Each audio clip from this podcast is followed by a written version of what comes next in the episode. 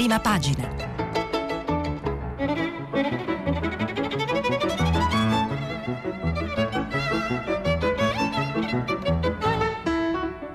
Questa settimana i giornali sono letti e commentati da Tonia Mastrobuoni, corrispondente da Berlino per la Repubblica.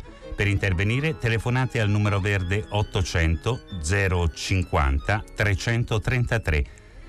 Sms e WhatsApp anche vocali al numero 335 56 34 296. Buongiorno, bentornati alla rassegna stampa dei giornali italiani. Oggi sono decisamente due i temi che dominano le prime pagine dei quotidiani, eh, un lato la pandemia e dall'altro le, eh, la bufera insomma, intorno alle nomine RAI che sono state decise ieri ehm, e, e, e, naturalmente i suoi riflessi politici anche su altre partite che si giocheranno nei prossimi mesi come il Quirinale.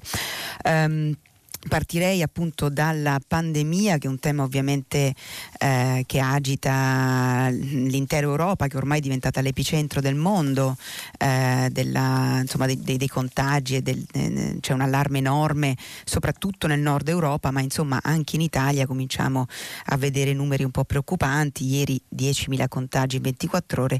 E allora che succede? Abbiamo visto nei giorni scorsi che c'era molta agitazione ehm, tra i governatori che vorrebbero vorrebbero in qualche modo una stretta più efficace. Eh, oggi eh, se apriamo il messaggero a pagina 3 eh, Francesco Malfetano ci racconta un po' questa, eh, agitazione, insomma questa, queste pressioni. Restrizioni e zone rosse le regioni fanno da sole. Da Napoli a Bolzano la linea dura degli amministratori che scavalcano il governo. Molti impongono la mascherina all'aperto, Calabria, soglie più rigide per le fasce a colori. Questo è il catenaccio. Eh, leggiamo un po' l'articolo, i contagi risalgono e allora le regioni accelerano. Il governo però frena e via alla nuova mediazione. Sin dall'inizio eh, della pandemia il refrain è sempre lo stesso e ora con il Natale alle porte e la soglia psicologica di 10.000 casi appena sfondata non può che andare allo stesso modo. Le regioni però ora scalpitano, non solo chiedono misure più rigorose, ma spesso sono anche pronte a mettersi in proprio. Il Ligure Toti, ad esempio, con una folta schiera di colleghi, vede di buon occhio l'ipotesi di un Green Pass 2G sul modello tedesco 2G sarebbe genesen o geimpft, cioè eh, guariti o eh, vaccinati. È il solito dualismo tra palazzo e territorio, azzarda uno dei governatori più attivi su questo fronte. Del dossier si parlerà già oggi al tavolo della conferenza delle regioni, si cercherà di mettere nero su bianco una posizione unanime da trasmettere all'esecutivo. Come abbiamo visto nei giorni scorsi però eh, Mario Draghi, insomma Palazzo Chigi lo avevano scritto ieri alcuni, giornali, sembra frenare un po' su questa, chiamiamola, eh, ipotesi austriaca, insomma, di un lockdown col 2G eh, in cui neanche i tamponi eh, garantirebbero più l'accesso, ma solamente eh, appunto il certificato di una vaccinazione oppure di una guarigione dal Covid. Bisogna aspettare quindi, ma non tutti i territori sono disposti a farlo tant'è che ci sono anche diversi amministratori che consapevoli della specificità della propria area non si limitano ad alzare la voce, ma nei limiti delle loro possibilità alzano anche l'asticella delle restrizioni. E così se il campano Vincenzo De Luca, zona bianca o no, non ha mai eliminato l'obbligo di indossare la mascherina all'aperto, ora si moltiplicano gli esempi di chi segue la stessa strada. Il Piemonte ad esempio la impone all'aperto in tutte le aree pertinenti, eh, pertinenziali delle scuole di ogni ordine e grado o antistanti ad esse. Ha fatto scalpore l'ordinanza del sindaco di Aprilia in provincia di Latina che dopo l'aumento dei contagi ha ripristinato a partire da ieri l'utilizzo delle mascherine all'aperto, eccetera, eccetera. Quindi avete sul messaggero a pagina 3 una un articolo che racconta un po' a livello locale che cosa stanno prendendo, le decisioni che stanno prendendo autonomamente gli amministratori in attesa eh, appunto di ehm, le regioni si, si, si, appunto, si, riuniranno oggi per poi trasmettere possibilmente una, eh, una decisione unanime al, all'esecutivo. Eh, sempre a pagina 3 del messaggero c'è anche una notizia interessante perché sostanzialmente Letta sta con i governatori, cioè il segretario del PD sposa la linea del rigore contro il Covid eh, dei governatori leghisti, quindi c'è questa insomma eh, quest'asse tra appunto Lega e PD ehm, che vorrebbero consentire l'accesso ai locali pubblici solo a chi ha il Green Pass con vaccino. Io sono su questa linea la più rigorosa che ci possa essere. Se non si fa così, fra qualche settimana torniamo in lockdown e poi sarà troppo tardi. Ripombia, ripiom- bando in disastro sanitario ed economico. così insomma letta quindi questo un po' eh, l'aggiornamento su, eh, sul covid dal punto di vista della cronaca poi c'è una notizia eh, buona eh, ce la dà Repubblica eh, a pagina 3 con un articolo di Elena Dusi perché pare che ci sia appunto, scusate a pagina 4, ehm, stia arrivando la pillola antivirus. Ehm, l'ultima trincea della pillola antivirus in Italia arriverà dopo Natale, questo è il titolo di, dell'articolo di, di Dusi. Se il 2021 è stato l'anno dei vaccini, il 2022 potrebbe aprirsi sotto il segno di un nuovo rimedio per il Covid, le pillole antivirali. Un secondo farmaco di questo tipo, Pav- eh, Paxlovid di, di, Pfizer ha iniziato le valutazioni presso la Food and Drug Administration negli Stati Uniti. Il primo molnuripari, eh, scusate, molnupiravir di Merck ehm, è in valutazione da ottobre sia in America che presso l'Agenzia Europea per i Medicinali. Quindi sono già diciamo, sotto esame delle autorità competenti. Eh, dall'approvazione attesa per la fine dell'anno dipende la distribuzione anche nel nostro paese. I nuovi farmaci potrebbero arrivare nelle settimane successive a Natale. Ci siamo già attivati per prenotarli, ha detto Nicola Magrini, direttore dell'AIFA, Agenzia Italiana del Farmaco. La Gran Bretagna, come fece con i vaccini, ha anticipato tutti provando Monu- Piravir il 4 novembre, quindi la pillola antivirus sta eh, arrivando. Sempre a pagina 3 eh, Repubblica intervista eh, l'ex direttore dell'EMA, dell'Agenzia eh, per i vaccini, eh, per, scusate, per, per, il farmaco europeo, ehm, e Rasi cosa dice? Ma i vaccini restano le fondamenta della nostra battaglia. Eh, quindi in qualche modo risponde a questa notizia sulla pillola eh, antivirus dicendo insomma però non abbandoniamo la eh, lotta, la battaglia, la trincea dei vaccini che appunto in alcuni paesi in cui eh, la quota dei, dei, degli scettici è molto alta, è diventata una vera e propria guerra. Ehm, grazie a vaccini e farmaci all'inizio dell'estate verrà raggiunta una situazione di stabilità col virus sotto controllo. Ne è convinto Guido Rasi, già direttore di EMA e oggi tra l'altro consulente del commissario per l'emergenza Francesco Figliuolo. I medicinali di Merck e Pfizer, che ancora devono essere autorizzati, non riusciranno quindi da soli a rendere endemico il virus, daranno semmai una mano insieme ad altri strumenti. Eh, chiede Michele Bocci, eh, i farmaci arriveranno, che arriveranno a breve ci aiuteranno a convivere col coronavirus? Risponde Rasi, sì, ma quanto, è ancora tutto da, ma quanto è ancora tutto da vedere?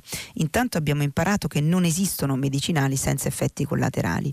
Dei due nuovi che si avvicinano non conosciamo ancora l'impatto su nu- tutti i pazienti, ma se li autorizzeranno saremo sicuri che il rapporto beneficio-rischio sarà favorevole. Poi non sappiamo quali controindicazioni avranno, cioè se chi ha certe patologie non potrà usarli, poi non funzioneranno al 100%. Certo un aspetto positivo si conosce già, si assumeranno per via orale e la distribuzione sta, eh, sarà più facile così. Ehm, Guido Rasi, appunto ex eh, direttore dell'EMA eh, a Repubblica. Eh, chiudiamo questo oh, capitolo Covid con eh, le notizie, un po' ve l'ha lette anche già Marina Lalovic ehm, nella rassegna stampa dei giornali eh, stranieri, però insomma ehm, vi segnalo appunto che mh, su tutti i giornali c'è questa segnalazione sulla enorme accelerazione che sta avvenendo in alcuni paesi, in Germania, in Austria, eccetera.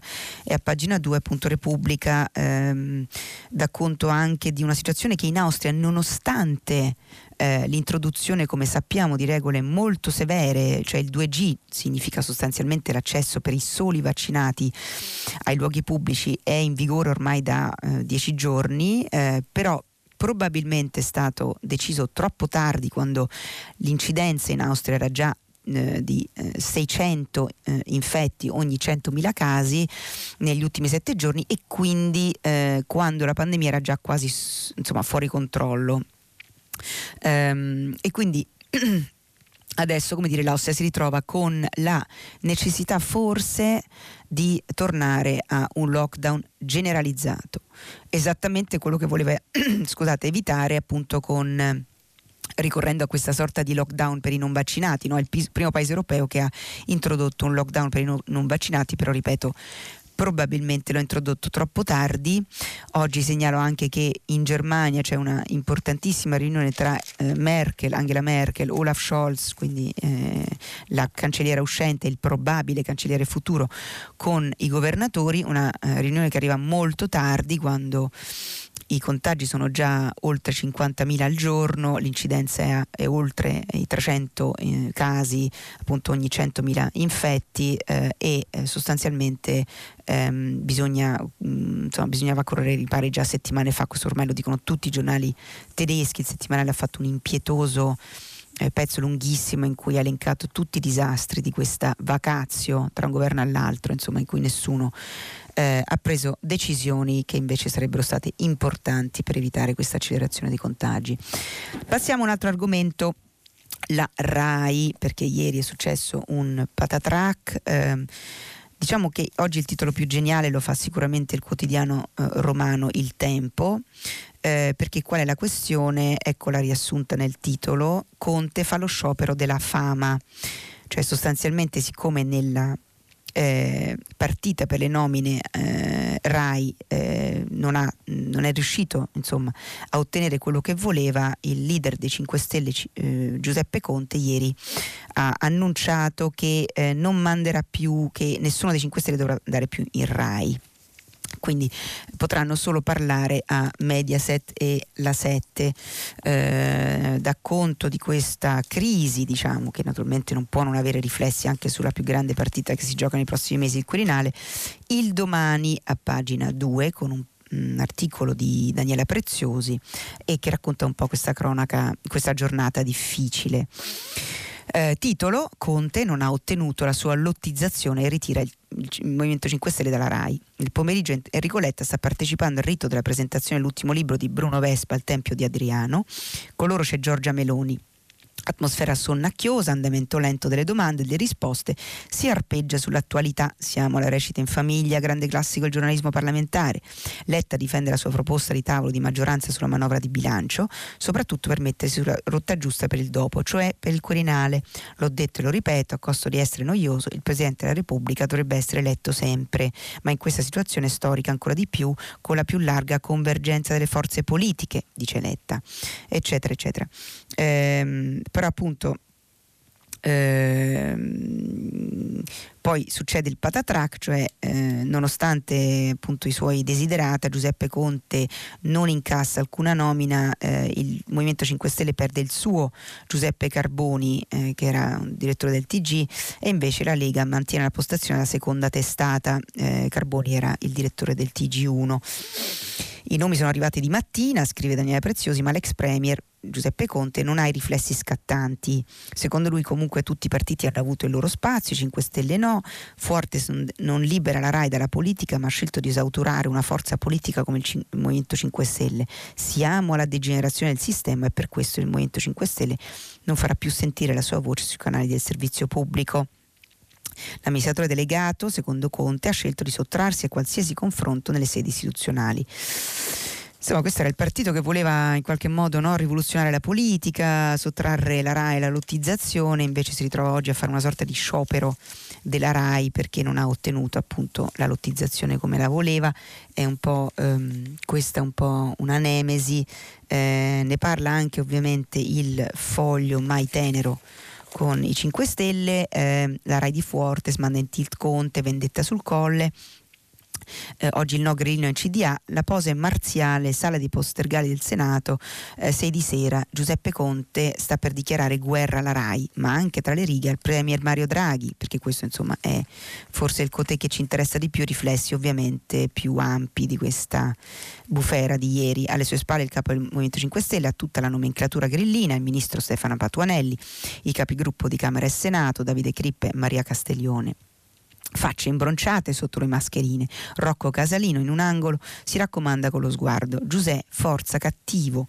Conte si abbassa la mascherina, l'annuncio è clamoroso. Di no, nessuno di noi andrà nella tv pubblica.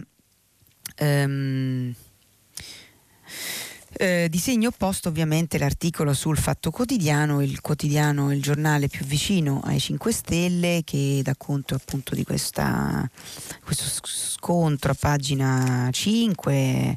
Ehm, Fuertes agli ordini di Chigi, questo è il titolo invece l'interpretazione opposta appunto di, eh, del, eh, del fatto.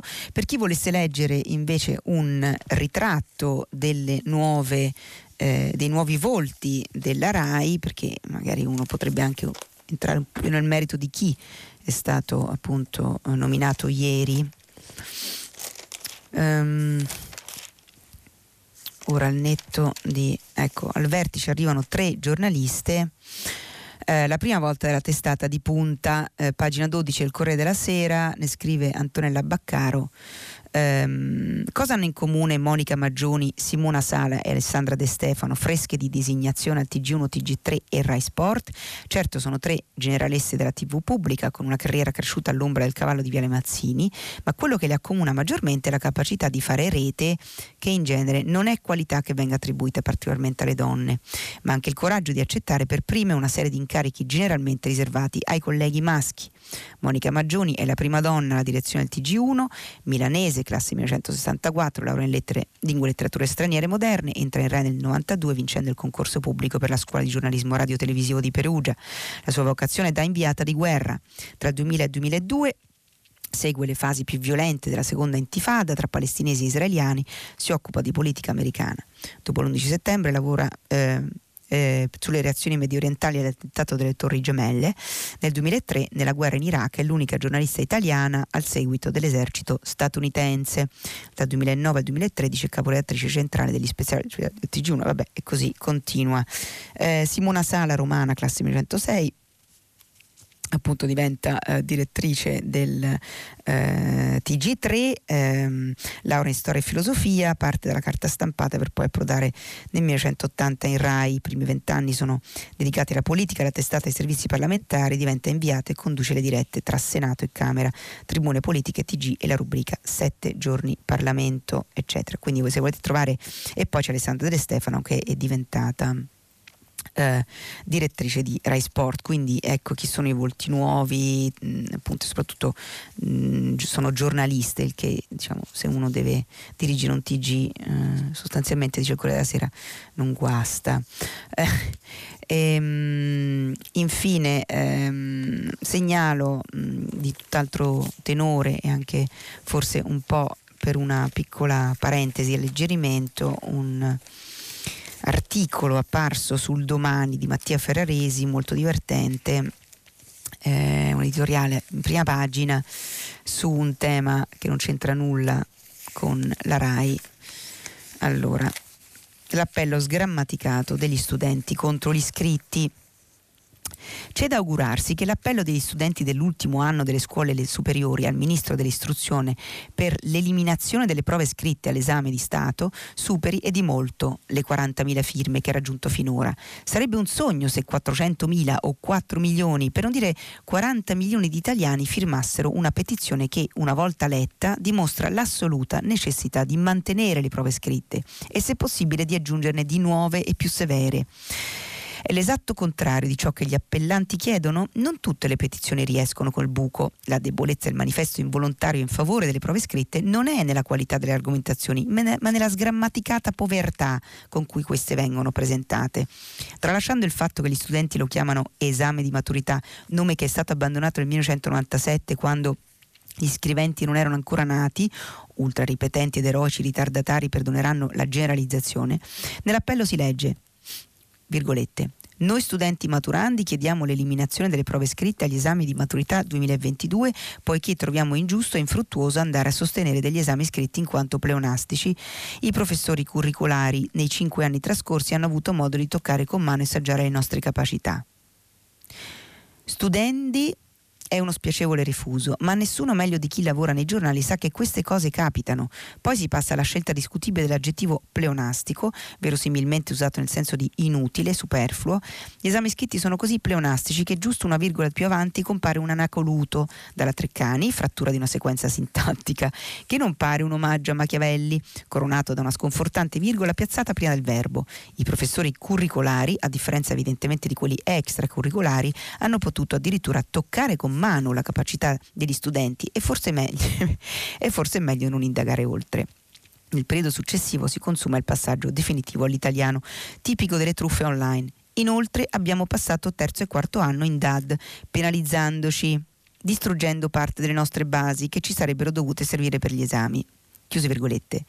È la DAD che ha penalizzato gli studenti o si tratta di un danno autoinflitto? Gli studenti hanno perso confidenza con la consecutio temporum durante la DAD oppure, come si dice, la pandemia ha aggravato tendenze già in atto? L'impatto negativo della didattica a distanza sugli studenti non va sottovalutato o ridicolizzato, ma è irrispettoso notare che la qualità del testo con cui si chiede l'eliminazione delle prove scritte per diplomarsi non è all'altezza di un esame di terza media? Epilogo, virgolette. L'ulteriore stress di esami scritti remerebbe contro un fruttuoso orale indispensabile come primo passo verso l'età adulta. Chiuse virgolette. Ci sarebbero da aprire varie vertenze sullo stress che rema contro, sull'aggettivo fruttuoso, sull'età adulta e sulla punteggiatura, questa sconosciuta, ma gli appellanti sono soddisfatti della perorazione e porgono i più cordiali saluti al Ministro, sicuri di un positivo riscontro che, si spera, non arriverà mai, sarebbe pleonastico. Questo eh, Mattea, così Mattia Ferraresi su, eh, sul domani a proposito dell'appello sgrammaticato degli studenti contro gli esami scritti eh, alla maturità. Eh, cambiamo completamente tenore dopo questa piccola parentesi di alleggerimento. Ehm, purtroppo i giornali, le prime pagine ci danno di nuovo notizia di una strage annunciata e non possiamo fare a meno di leggerla perché arriva dopo quella che abbiamo già eh, di cui abbiamo già parlato ieri, che era già ieri sulle prime pagine dei giornali. Prendiamo il Corriere della Sera, ehm, è appunto come dicevo un uh, articolo richiamato in prima pagina. Dunque, eh, andiamo a pagina 22 e 23 per una strage di nuovo che si poteva sicuramente evitare. Famiglia massacrata, si salva una undicenne. Il dramma Sassuolo, Nabil Dari ha ucciso la sua ex, Elisa Mulas, i due figli di 2 e 5 anni, la suocera. Poi il suicidio. Il copione in fondo è sempre lo stesso, scrive Andrea Pasqualetto. Ehm, lei che lascia lui e lui che non lo accetta, ma in questo caso l'uomo ha fatto una strage, ex compagna, suocera, due figli di 2 e 5 anni, li ha uccisi tutti e poi si è piantato un coltello nel cuore e l'ha fatta finita, anche con se stesso.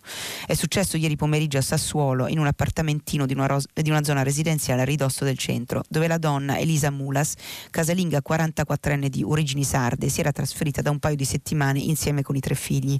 La terza, avuta da una precedente relazione si è salvata solo perché si trovava a scuola, in classe, prima media. È stata lei a lanciare l'allarme.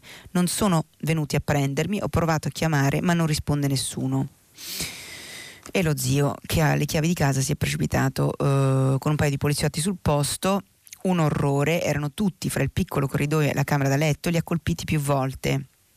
Non hanno avuto scampo perché la casa è piccola eh, peraltro il Corriere ma anche insomma, gli altri giornali danno anche un seguito alla, strage, alla, alla tragedia di ieri, la tragedia di, di, Mirko Tomkov, il manovale polacco che ha sostanzialmente sgozzato il figlio di dieci anni.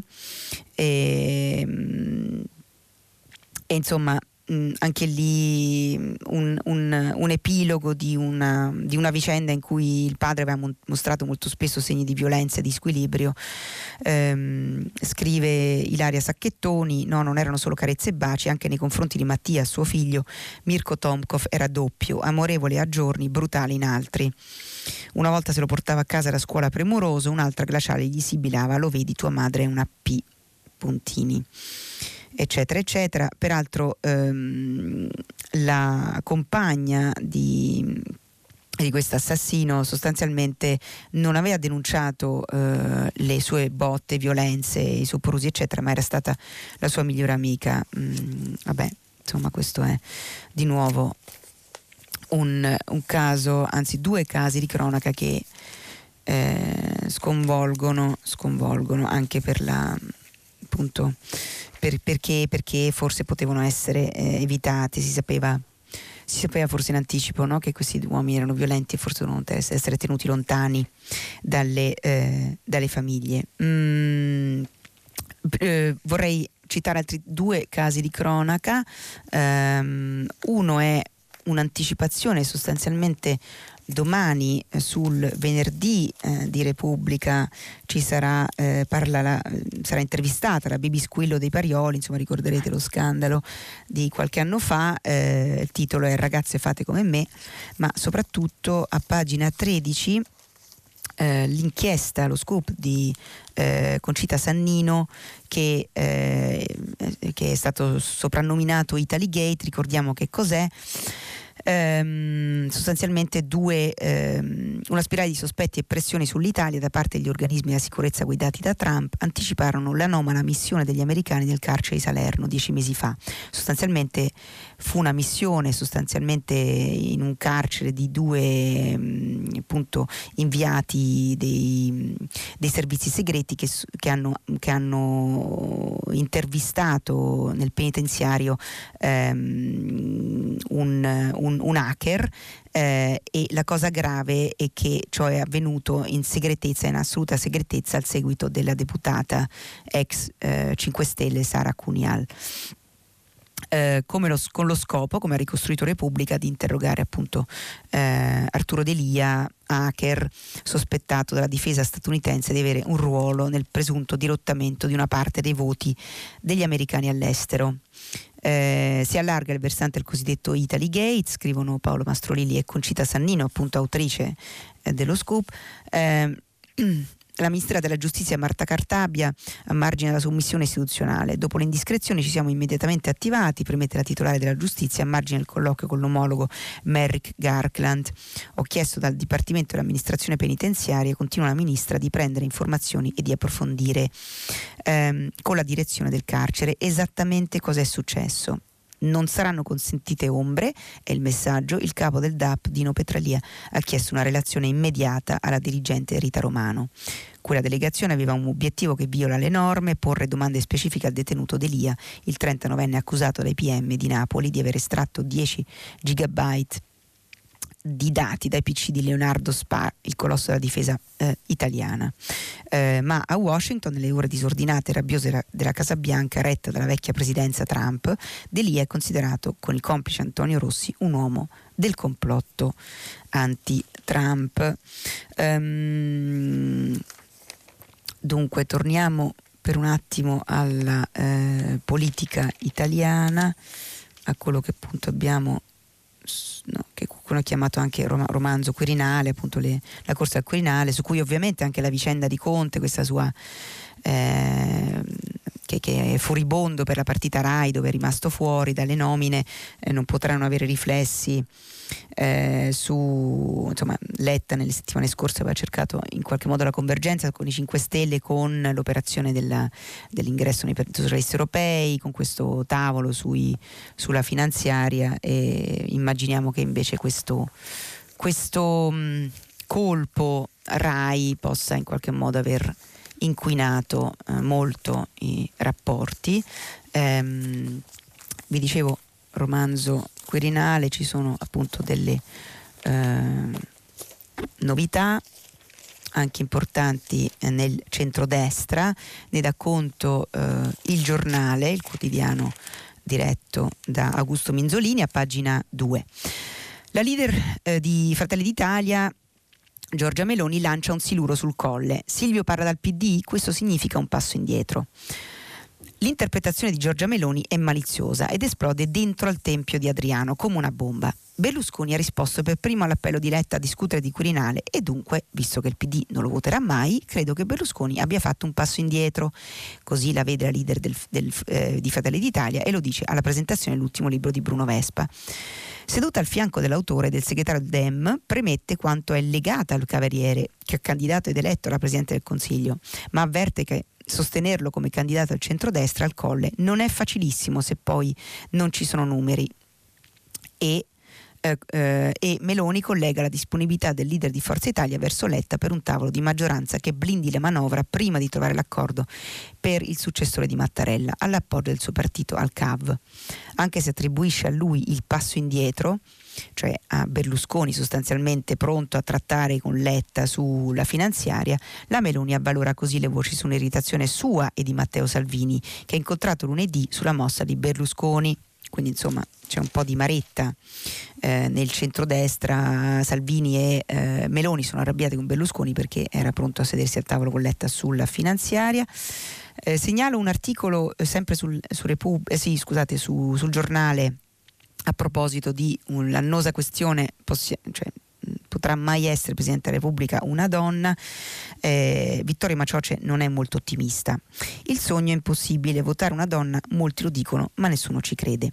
I tempi dicono sono maturi, l'idea di una donna al Quirinale è però al momento solo un gioco di novembre. È la carta che stanno usando i partiti per non scoprirsi, per prendere tempo, per dire che sarebbe bello, certo, ma non risolve il problema su cui ci stanno, si stanno incartando. Che fare di Mario Draghi?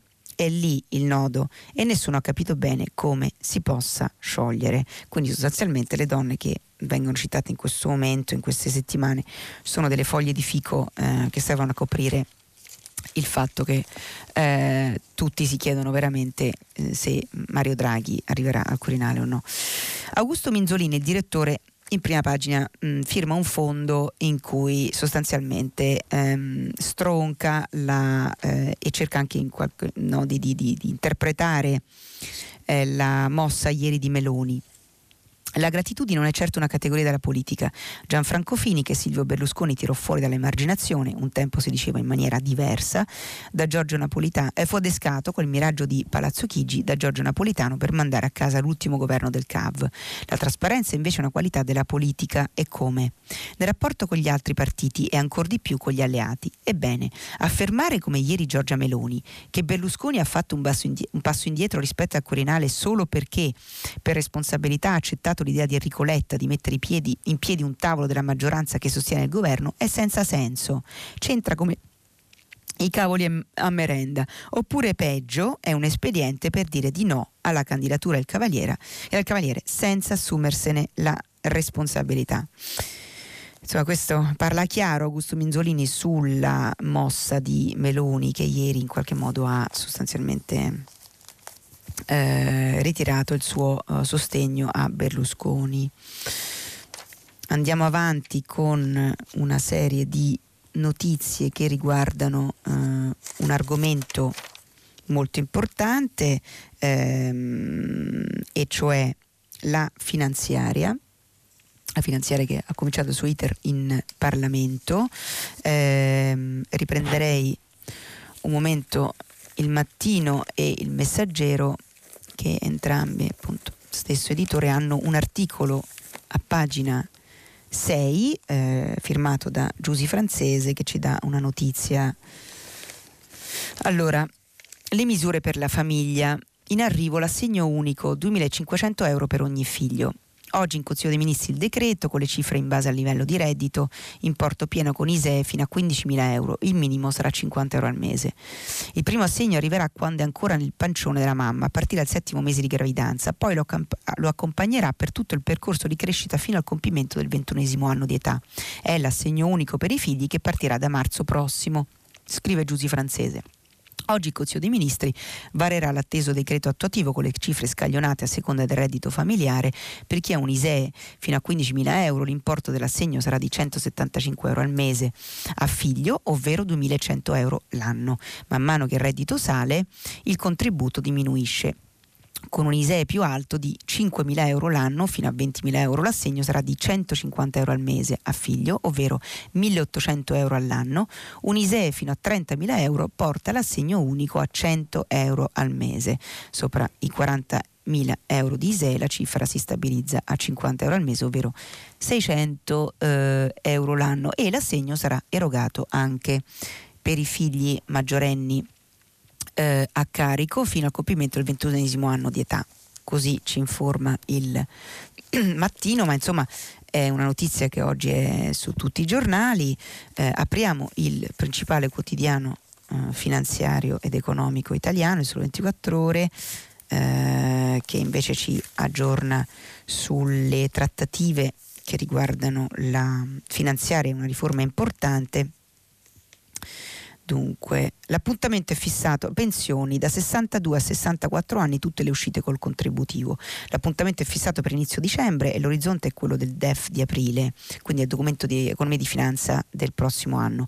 Governo e parti sociali avranno a disposizione poco meno di quattro mesi per definire, possibilmente con un accordo, la riforma delle pensioni che dovrà scattare nel 2023, senza abbandonare il solco della legge Fornero e vincolando tutte le uscite anticipate al ricalcolo contributivo dell'assegno. La roadmap roadmap è stata abbozzata da Mario Draghi e dai leader di CGL, CISL e Will nell'incontro di martedì a Palazzo Chigi che ha segnato il disgelo tra governo e sindacati dopo l'ultimo teso faccia a faccia prima del varo della manovra con tutto il suo carico di misure ora all'esame del Senato, a cominciare da quella quota 102 che non piace affatto a CGL e Cisle Will. La possibilità di uscita nel, sol, eh, del, nel solo 2022 con almeno 64 di anni di età e 38 di contribuzione rimane blindata, mentre nell'anno successivo potranno essere adottate altre soluzioni, tutte in un'ottica contributivo, partendo dalle opzioni già sul tavolo per consentire il pensionamento con 64, 63 e anche 62 anni di età come peraltro chiedono i sindacati, quindi questo è eh, diciamo, il, eh, il, l'avvio della discussione sulla importantissima riforma eh, fiscale, poi ci sono vari articoli sempre sul, sulla 24 ore, uno che ci informa eh, a, pagina 3, eh, fattura elettronica per le flat tax, nel dibattito su manovra e riforma fiscale irrompe il possibile via libera UE all'estensione a 5, 1,5 milioni di imprese e professionisti del regime forfettario. In caso di ok del Consiglio dell'Unione la decisione aspetterà a governo e Parlamento sole 24 ore. Poi c'è una notizia importante ehm, che riguarda, scusate, uno scoop ieri del Corriere della Sera eh, su invece mh, i pensionati sui parlamentari e le pensioni, a proposito di pensioni, eh, ne parla Libero che apre sostanzialmente sulla notizia ieri di, mh, di Verderami sul Corriere.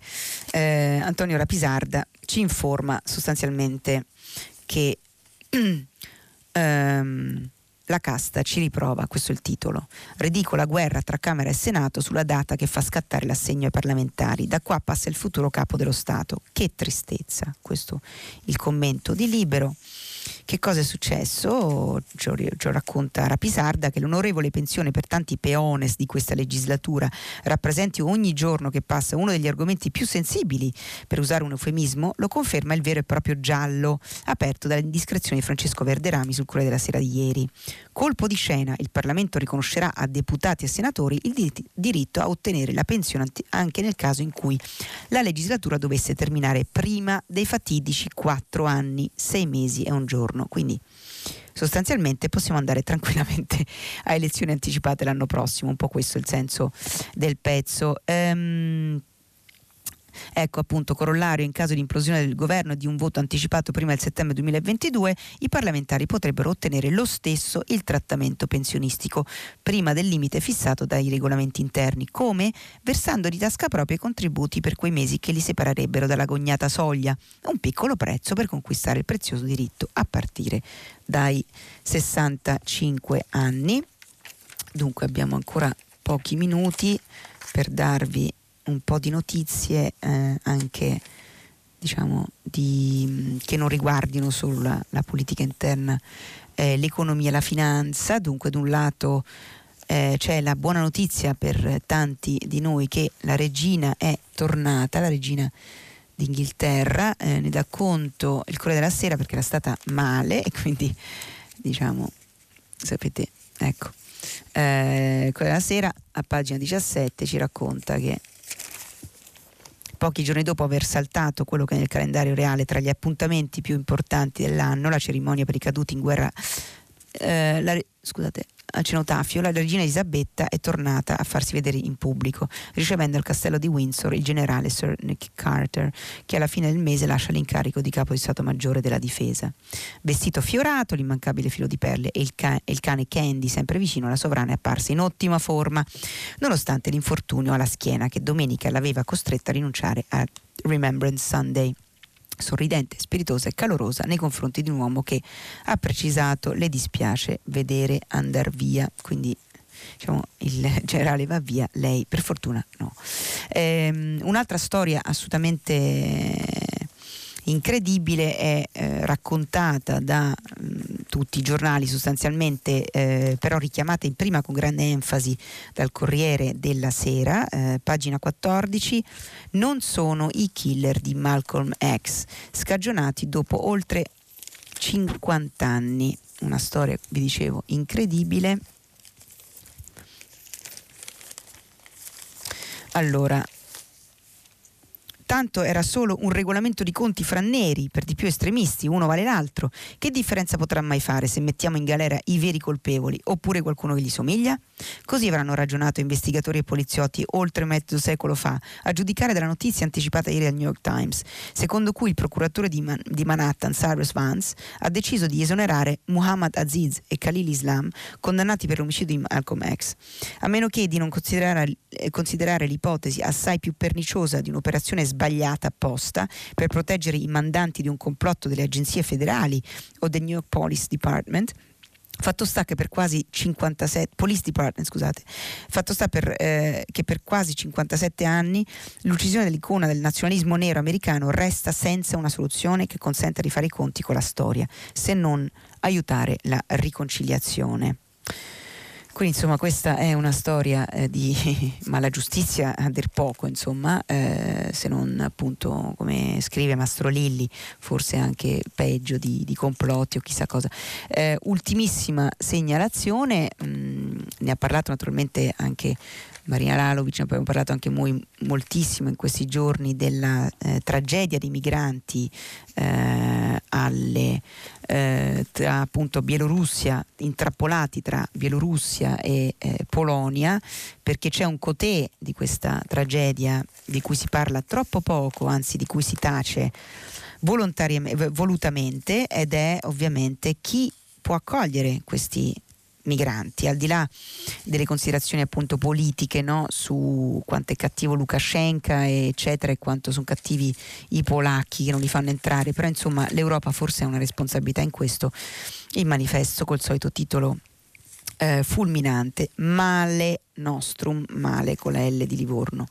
Ehm, fuori media ONG, ma c'è una Polonia di confine che aiuta, quindi la notizia buona è che ci sono appunto le ONG che stanno in qualche modo ehm, aiutando questi poveretti, eh, anche in mancanza della possibilità che eh, siano sostanzialmente le organizzazioni, scusate, sono la popolazione, no? Dei, sono i polacchi che stanno aiutando moltissimo queste, queste persone e poi c'è anche la notizia, eh, sempre a pagina 3 del manifesto, la ministra Lamorgese alla Camera, da gennaio 59.000 sbarchi in Italia, l'UE mantenga gli impegni con la Libia.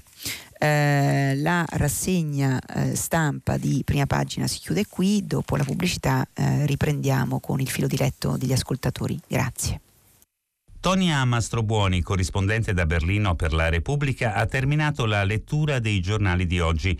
Per intervenire chiamate il numero verde 800 050 333 sms e whatsapp anche vocali al numero 335 56 34 296. Si apre adesso il filo diretto di prima pagina per intervenire e porre domande a Tonia Mastrobuoni, corrispondente da Berlino per la Repubblica. Chiamate il numero verde 800 050 333 Sms e WhatsApp anche vocali al numero 335 5634 296. La trasmissione si può ascoltare, riascoltare e scaricare in podcast sul sito di Radio 3 sull'applicazione Rai Play Radio. Allora riprendiamo la diretta con eh, gli ascoltatori, prendiamo una prima telefonata. Pronto? Eh, pronto, buongiorno.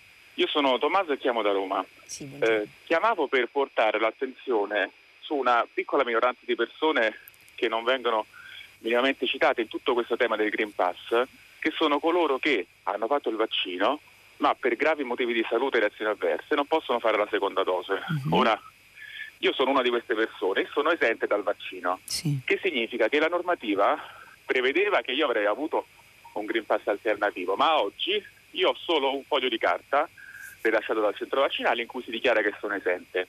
Però siccome eh, sui treni, nei bar, nei ristoranti, questa cosa non è conosciuta, questo tipo di eh, normativa che mi esenta dal Green Pass e mi consente l'accesso in tutta una serie di, di dosi, eccetera, io vengo puntualmente discriminato e non vengo fatto entrare nei ristoranti, non vengo fatto entrare nei musei, eccetera, perché le persone non sanno che esistono delle persone tentate a norma di legge. Io faccio presente che sono un medico e sono stato uno dei primi a essere vaccinati. Uh-huh. Purtroppo ho avuto una reazione avversa e non posso fare la seconda dose. Uh-huh. Però eh, la no. mia esenzione scadrà il 30 novembre come quelle di tutti quanti. Non so cosa succederà al primo dicembre perché non so se avrò un Green Pass, se dovrò rifarne un'altra. E quindi di fatto... Cioè questa sua esenzione, io... mi scusi se, se chiedo, eh, sì. questa sua esenzione quindi non può essere registrata sul, sul, Green Pass che lei, non so, ha sul telefonino per esempio? No, la legge prevede uh-huh. che sarebbe dovuto essere fatto un Green Pass alternativo, ma di fatto non è mai stato fatto niente di tutto ciò. Quindi io a tutti gli effetti sono in regola, però non esiste nessun Green Pass per gli esenti. Uh-huh. Cioè esiste questo foglio di carta sì. che viene rilasciato dalle ASP però lo Stato dovrebbe fare un Green Pass per gli esenti, ma certo. attualmente ancora non è fatto niente, mm-hmm. non mhm. c'è niente. Grazie Tommaso da Roma e non possiamo che limitarci appunto a ribadire, a, ripetere il suo appello. Eh, mi sembra molto grave che questo appunto che non sia stato aggiornato il Green Pass per eh, includere anche le persone che non hanno potuto fare eh, la seconda dose di vaccino. Grazie infinite, speriamo che qualcuno appunto raccolga la sua, la sua esortazione e in qualche modo che si, si faccia qualcosa, si acceleri su, questo, su questa inclusione nel, nel, nel, Green Pass anche delle persone esenti perché, per gravi motivi di salute. Eh, prendiamo un'altra telefonata, oggi mh, mm, leggerò anche molti messaggi perché ne sono arrivati veramente tanti e ieri ne ho letti pochi. Prego. Sì, buongiorno, sono Salvino, chiamo da Siracusa.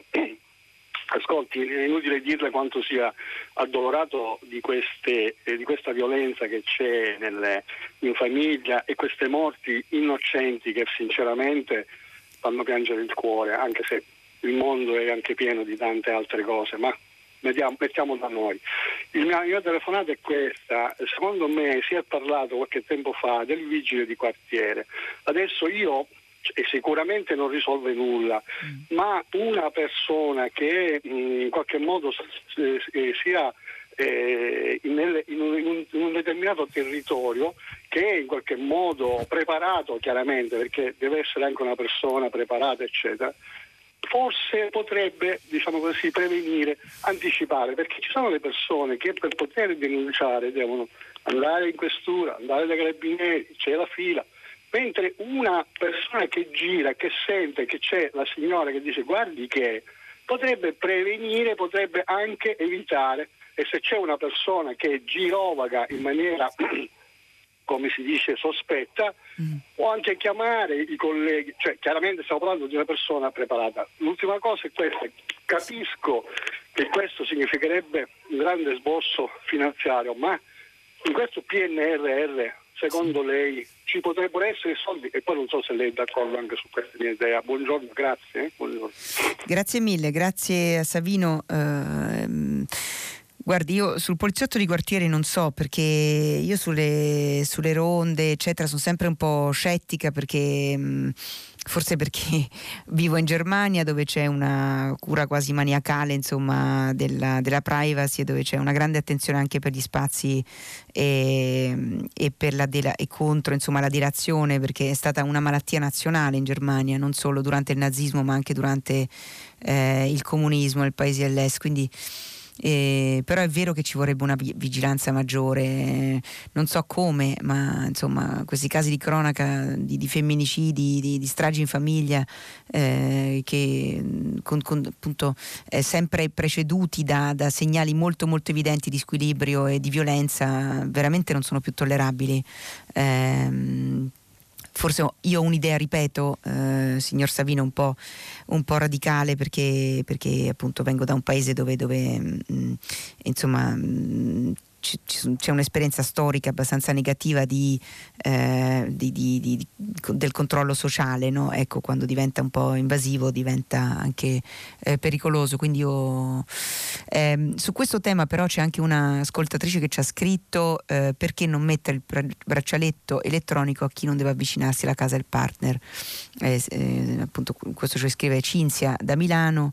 Eh, questo tema appunto delle, per fortuna di questi casi di cronaca, devo dire che mh, mm, per fortuna insomma, appunto, eh, sta sollevando molte reazioni tra gli ascoltatori, eh, speriamo che, che, che, riesca anche a, a, ricevere un po' di ascolto da parte della politica.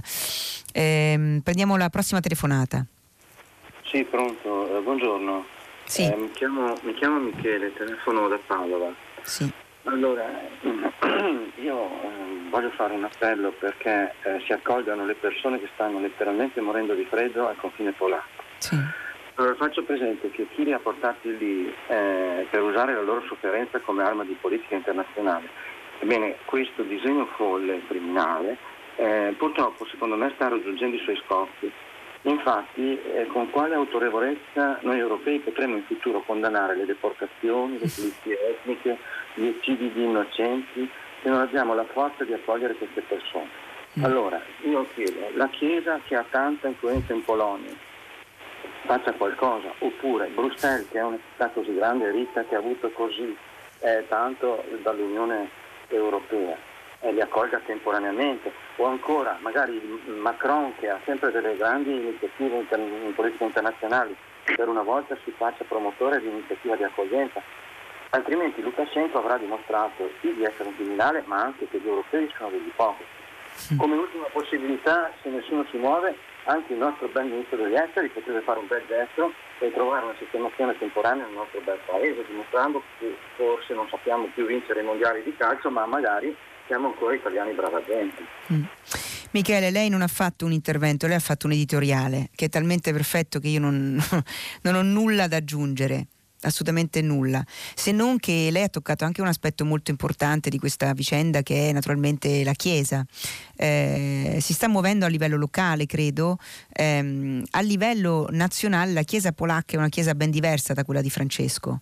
Spesso e volentieri lo ha dimostrato con la sua violentissima campagna appunto contro le donne, contro i diritti delle donne, contro, per un, un ritorno a una famiglia sostanzialmente medievale, feudale.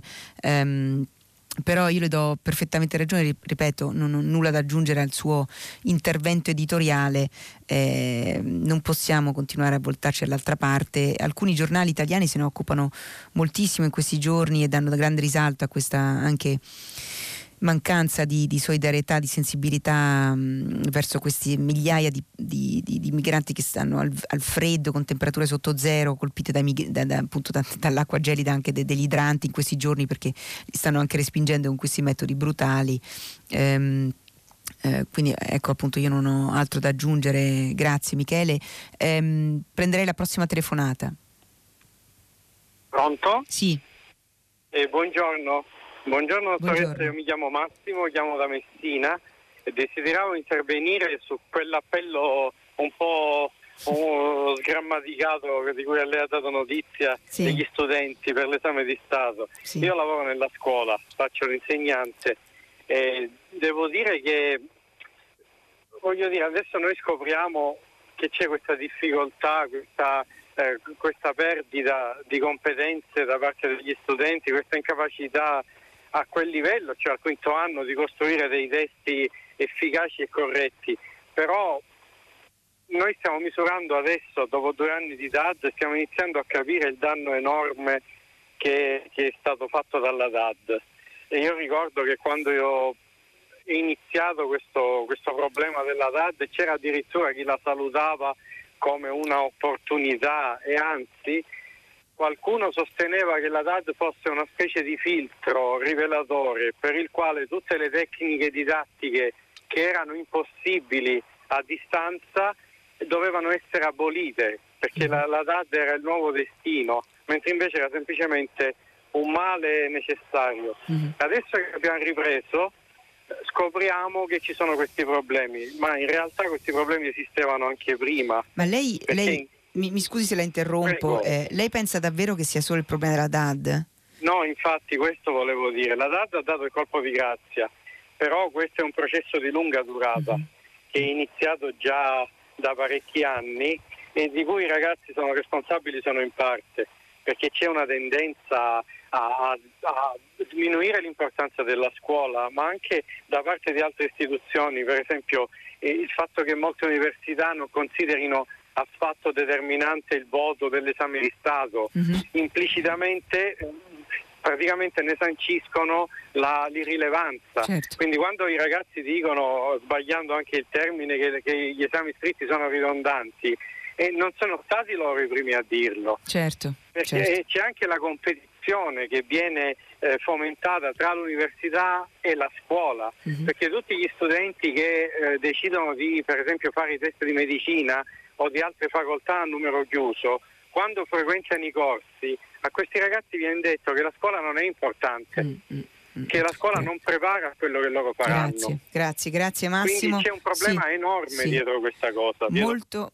molto chiaro, grazie mille. Ehm, a proposito di questo tema, appunto, io ho letto questo eh, in qualche modo anche um, esilarante ma anche amaro eh, editoriale di Mattia Ferraresi su, sull'appello sgrammaticato degli studenti contro gli iscritti. Ci sono un, tantissimi messaggi ehm, di tenore simile a quello della telefonata di Massimo. Dunque, vabbè, prima c'è una. Ehm, scusatemi, ecco, eh, va bene, prima c'è un'annotazione un po' critica, ve la leggo comunque. Pier Maria di eh, Venezia dice: Buongiorno, ma se gli studenti non conoscono grammatica e punteggiatura, cosa dire dei giornalisti che scrivono periodi lunghi e contorti con continui incisi tra parentesi e linette che fanno perdere il filo del discorso, usano prima i verbi e complementi e poi il soggetto, punteggiatura sconosciuta, per non parlare della conse- consecutio temporum, articoli illeggibili che spesso mi rifiuto di leggere. Benissimo. Ehm, questo è un. Ecco, poi c'è un altro c'è un altro messaggio, Marina, gli studenti purtroppo sono da tempo analfabeti, da un tempo che precede la DAD, a scuola ormai si fa di tutto meno che studiare, da anni leggere, scrivere, fare di conto sono abilità sconosciute, ma nessuno eh, lo dice. Poi eh, Francesco Caputi sugli, sulla discussione degli esami scritti a scuola. Scrivere col proprio pugno, traducendo un pensiero iscritto e su carta, è un'operazione fondamentale che nessuna tastiera o macchina da scrivere o, o eh, so che, può sostituire per la maggior parte delle persone, soprattutto in fasce di crescita evolutiva. Tale traduzione di pensiero poi scritto vale come algoritmo mentale e fisico per riuscire a esprimere e comunicare un messaggio in maniera più meditata, ragionata, ponderata. Quindi Francesco Caputi è eh, a favore degli iscritti. Altro messaggio a proposito degli iscritti, tralasciando annotazioni sugli errori di ortografia che si riscontrano spesso negli elaborati degli esami di Stato, guardiamo anche ad altri paesi dove le prove scritte sono molto più numerose e articolate che da noi. Confermo che è verissimo, eh, ma gli allievi sono all- allenati tutto l'anno a scrivere testi argomentati su vari argomenti delle materie studiate, il che li prepara anche agli studi universitari. Eh, questo lo scrive Marta, una docente in pensione, e devo dire che io sono totalmente d'accordo. Eh, ultimo messaggio prima di passare alla prossima eh, telefonata, poi eventualmente ne leggeremo delle altre sull'argomento, ne sono arrivate veramente tantissime. Dunque, esame di maturità, un guaio che si continui a non fare l'esame scritto. La struttura dell'esame va rivista, resa più seria anche con l'esame scritto, ma ahimè pare che il ministro Bianchi dia ascolto a quegli studenti che non lo vogliono. Grazie per questi messaggi, insomma eh, questa questione del, del, della maturità scritta sta eh, agitando moltissimo i nostri ascoltatori. Eh, a questo punto riprenderei una telefonata, prego. Sì, buongiorno, mi chiamo Maurizio Tomasi e chiamo da Milano. Sì, prego, buongiorno. Ah, buongiorno, signora Mastrobuoni. Eh, io volevo chiederle, siccome io sono una piccola partita IVA e in questi quasi due anni di pandemia mi hanno chiuso quattro mesi e mezzo perché io ho un piccolo negozio di dischi a Milano, uh-huh e le librerie non hanno mai chiuso perché voi siete cultura ma i dischi no, ma voi sui libri 4% di IVA e io 22% di IVA sui dischi. Volevo chiederle se Maradona, Pelé, Garrincia, quindi eh, il, il, governo eh, Franco eh, questo governo veneto che abbiamo, economista, di questi, questi fenomeni che hanno voluto lì l'Europa quindi Draghi ha già pronto un piano economico, ci dovrebbero ancora chiudere le partite IVA, quindi avranno già tutto pronto visto che eh, non so, è il mago dei maghi, questo signore incensito da tutti, dalla Grazie, stampa europea, dalla sta finisco. No, poi volevo fare anche un altro inciso, sì. visto che lei vive a Berlino, conosce bene la Germania. Prego. Ecco, eh, visto che l'altro giorno io vivo a Milano, vivo in affitto e vivo solo e non ho mai chiesto un mille lire e un euro ai miei genitori. Volevo capire, ecco, anche lei ha detto no, anche i tedeschi adesso in questo quartiere di Berlino stanno facendo i soldi, da mille euro le case adesso a 7000. Mm-hmm. Chi, come, dove e perché? Cosa hanno fatto? Una piscina piena di soldi per sì, andare sì, a Sì, sì, no, è chiaro, è chiaro, è chiaro, grazie.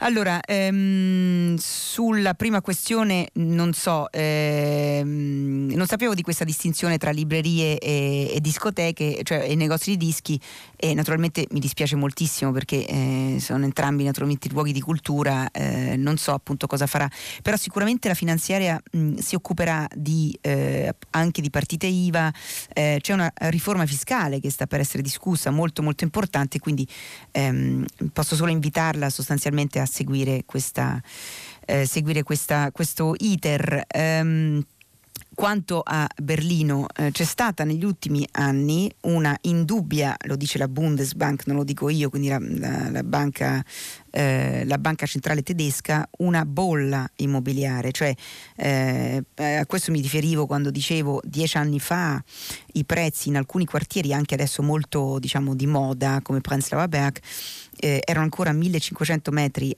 eh, euro a metro quadro, adesso siamo a 7, 8, 10.000 metri, eh, euro a metro quadro. Il perché è ovvio, da un lato c'è una politica dei tassi di interesse molto bassi che non ha incoraggiato purtroppo molto i tedeschi perché i tedeschi sono afflitti da questa eh, sostanziale campagna stampa contro la BCE e nessun giornale gli spiega mai che non c'è mai stato periodo più conveniente per comprare casa di questo. Non lo fanno mai i giornali tedeschi, non fanno altro che eh, cantare lagne appunto sui risparmiatori depredati dai tassi bassi. E nel frattempo gli investitori stranieri, eh, moltissimi italiani, eh, ma anche moltissimi fondi, moltissimi eh, fondi immobiliari sono venuti a comprarsi eh, mezza Germania e soprattutto Berlino, perché a Berlino comunque dieci anni fa i prezzi erano totalmente sotto mercato, erano eh, Berlino era economicissima rispetto anche ad altre capitali europee, non solo rispetto ad altre capitali europee, ma anche rispetto ad altre città tedesche. Questa era una tendenza che mi ricordo dagli anni 90, perché io eh, dopo la caduta del muro sono andata a studiare a Berlino un periodo e mi ricordo che gli affitti, per esempio per noi studenti, costavano esattamente la metà rispetto a Colonia, ehm, a Monaco, Amburgo, eccetera. Quindi voglio dire, questa è una tendenza, come dire, il mercato ha recuperato da un lato un, um, dei prezzi che erano sotto mercato, erano fuori mercato e dall'altro c'è una speculazione ovviamente in atto, tanto è vero che c'è una ribellione enorme a Berlino Berlino c'è stato un referendum per ehm, eh, in qualche modo impedire, per, anzi per espropriare i grandi fondi che hanno più di 3.000 appartamenti. Um, grazie comunque eh, per questa domanda. Passerei alla prossima telefonata, prego. Buongiorno.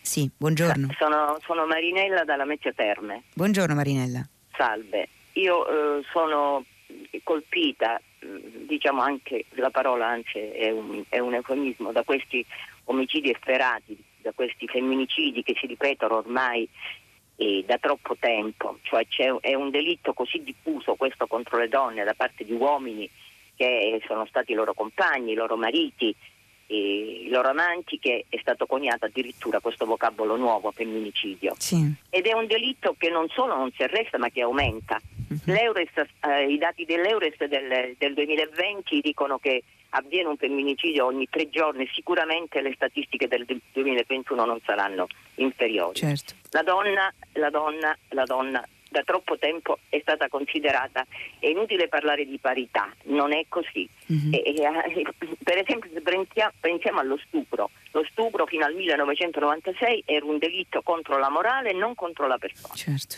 E la legge che dovrebbe proteggere queste donne che si decidono tra l'altro, perché ce ne sono tante che non lo fanno, mm-hmm. è la legge anti-stalking e tutti teoricamente saremmo portati a dire che bisogna denunciare, mm-hmm. ma è evidente che questa legge non funziona. No. Non funziona, non funziona perché se una donna denuncia, spesso eh, questa denuncia si, si, si, risolve in un boomerang, certo. cioè questo stalker aumenta la sua rabbia omicidiaria e insomma la legge, se la legge non riesce a proteggerla, chiama le grida manzoniane, ci vuole sì. altro. Io non sono un'esperta in giurisprudenza, ma non so, ho sentito parlare di braccialetti elettronici. Sì, sì, se ne parlano Facciamo anche molto in... i lettori e gli ascoltatori. Eh, e poi ricordiamo appunto anche il caso di Adelina, no? eh, che, che, ha scosso molto, ci ha scosso molto insomma, negli ultimi eh, tempi. Ehm, quindi eh, c'è un problema proprio di, di, di, di inerzia eh, dello Stato davanti a donne che sono così coraggiose da, da denunciare. Insomma, i... uno dei casi che abbiamo raccontato in questi giorni è di una donna donna che non ha avuto il coraggio di denunciare appunto il suo compagno violento. Vogliamo arrivare a questo, vogliamo tornare a questo, eh, vogliamo tornare all'omertà oppure alla paura, oppure eh, alle amiche che, che, che, che, denunciano appunto i casi di, di, di violenza su, sulle donne. Poi naturalmente io penso anche sia tantissimo un problema culturale e sia un problema anche di come vengono presentati questi femminicidi, come sono stati presentati per anni.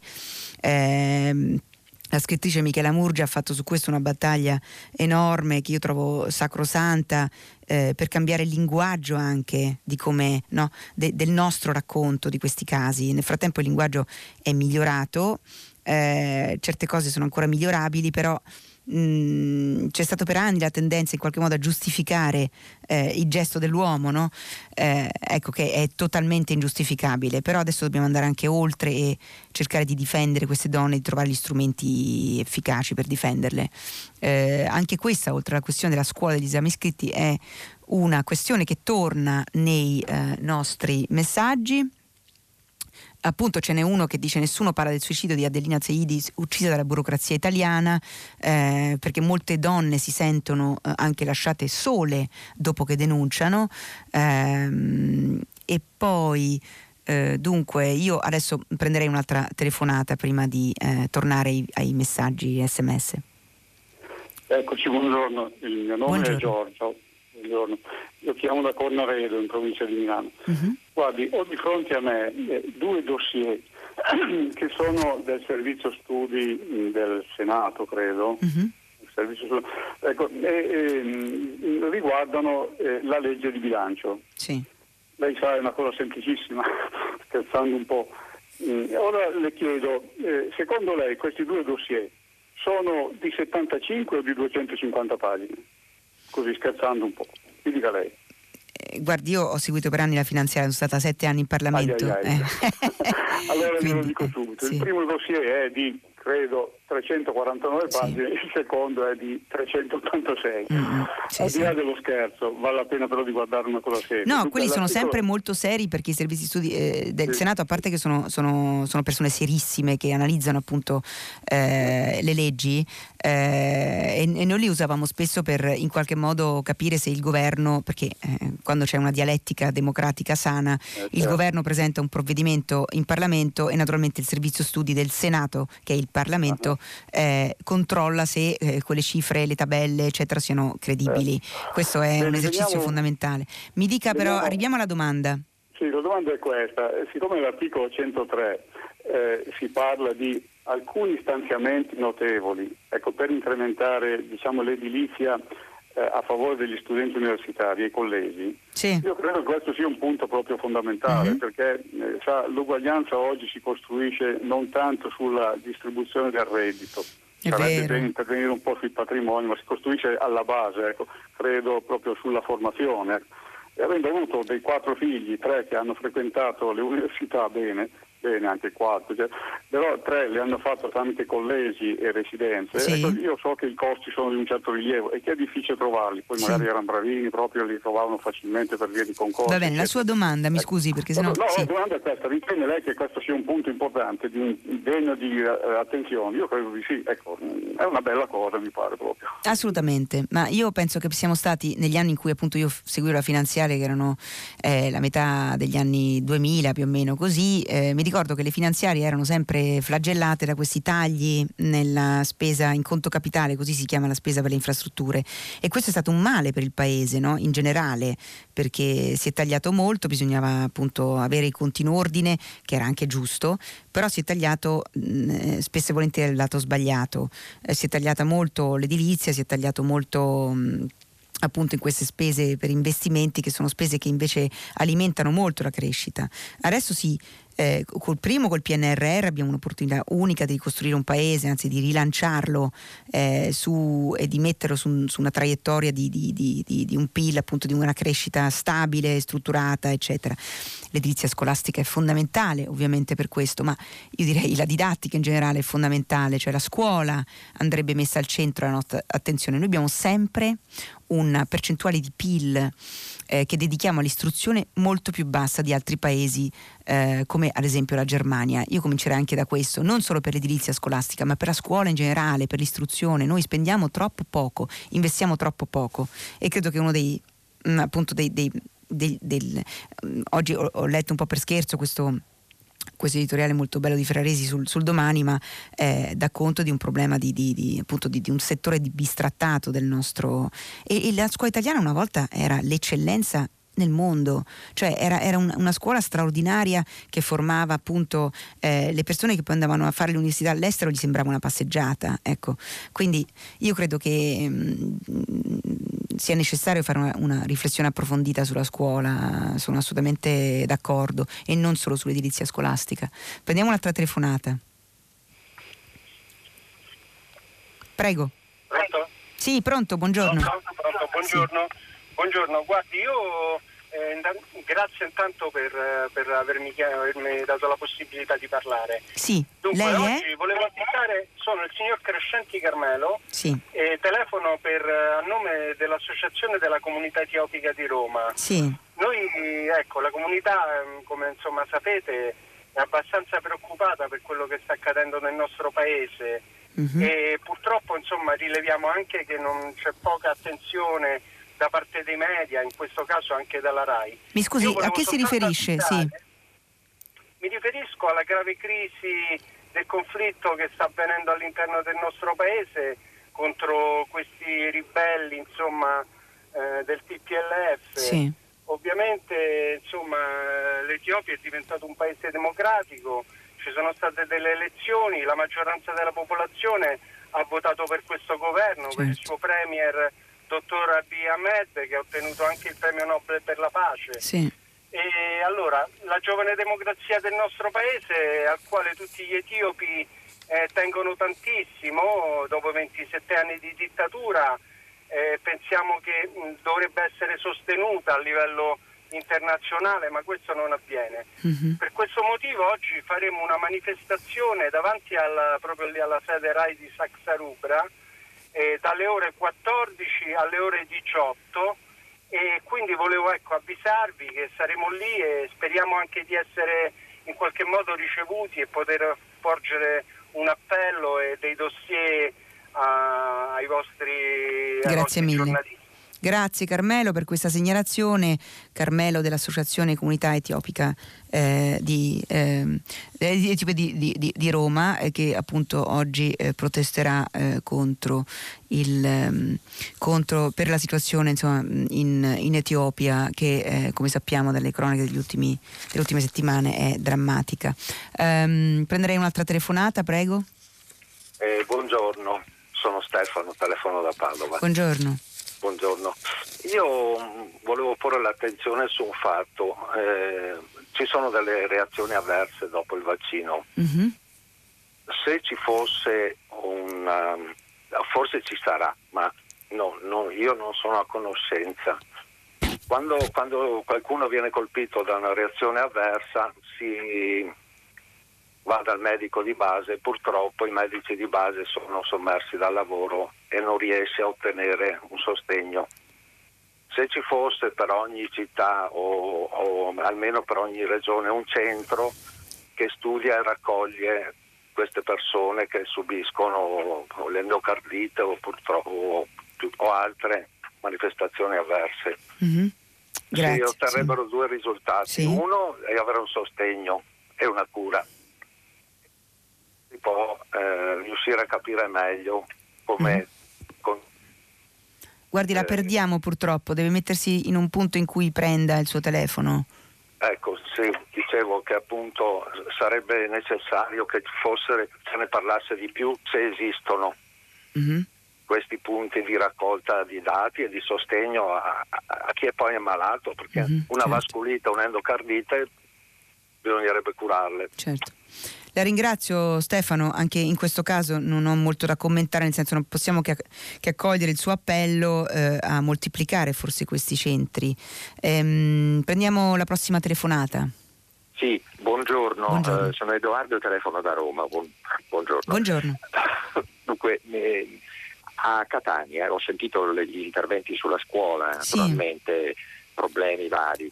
Eh, a Catania, questi giorni, è il più grande liceo di Catania, 1600 studenti, sì. è chiuso e gli studenti sono a casa praticamente perché non c'è un'alternativa. Per perché ora. è stato chiuso? È chiuso perché sta crollando, perché eh, si tratta di un vecchio edificio, eh, fra l'altro protetto dall'UNESCO, che eh, non, non, sta più in piedi perché manca la manutenzione, è mancato tutto quello che lei sa a proposito. E da quanto tempo sono a casa, mi scusi? Ma da pochi giorni. Da e pochi quanto giorni. saranno a casa? Cioè si sta trovando ah, una soluzione? Non si sa, non, non si, si sa, sa naturalmente non si sa, è una cosa che è avvenuta d'improvviso, non è successo niente, non ci sono stati, eh, ma comunque il, il liceo è inagibile. Uh-huh. Quindi è una cosa che è eh. incredibile, ma d'altra parte io eh, so che eh, in Italia sono state fatte eh, le eh, ispezioni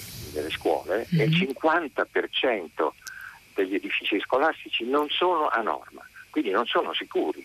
Mm. Eh, insomma sono già successi sì. episodi eh, terribili su questo. Mm. Allora, fra tutte queste eh, recriminazioni e, e, anche denunce per eh, riuscire magari a abolire gli esami, per rendere sempre più facile questa scuola, per, per abbassare il livello, ma dico almeno gli strumenti per, eh, per la formazione mm. devono essere efficienti, almeno insomma senza parlare di cose complicate, sì, sì. ma facciamoli stare in piedi. No? Sì, certo.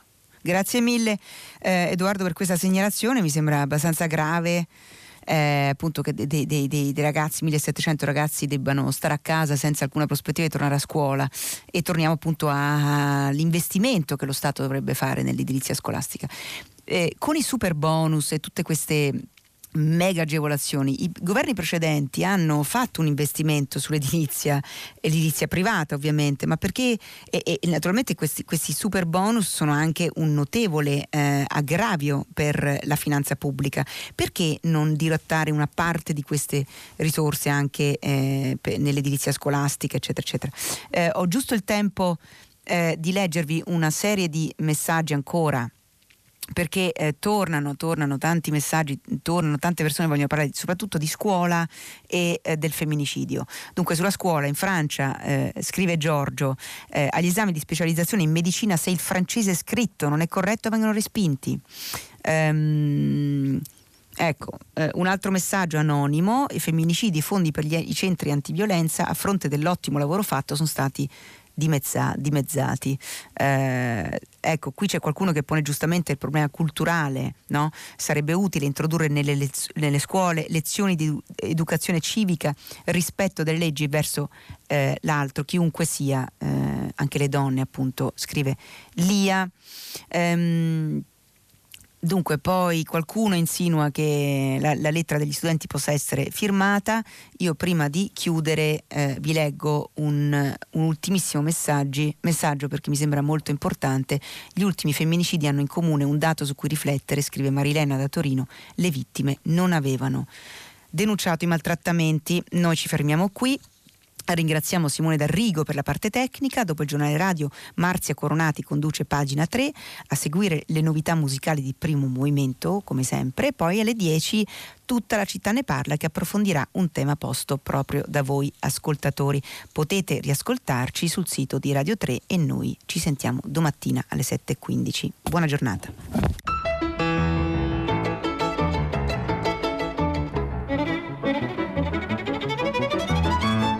Antonia Mastrobuoni, corrispondente da Berlino per la Repubblica, ha letto e commentato i giornali di oggi.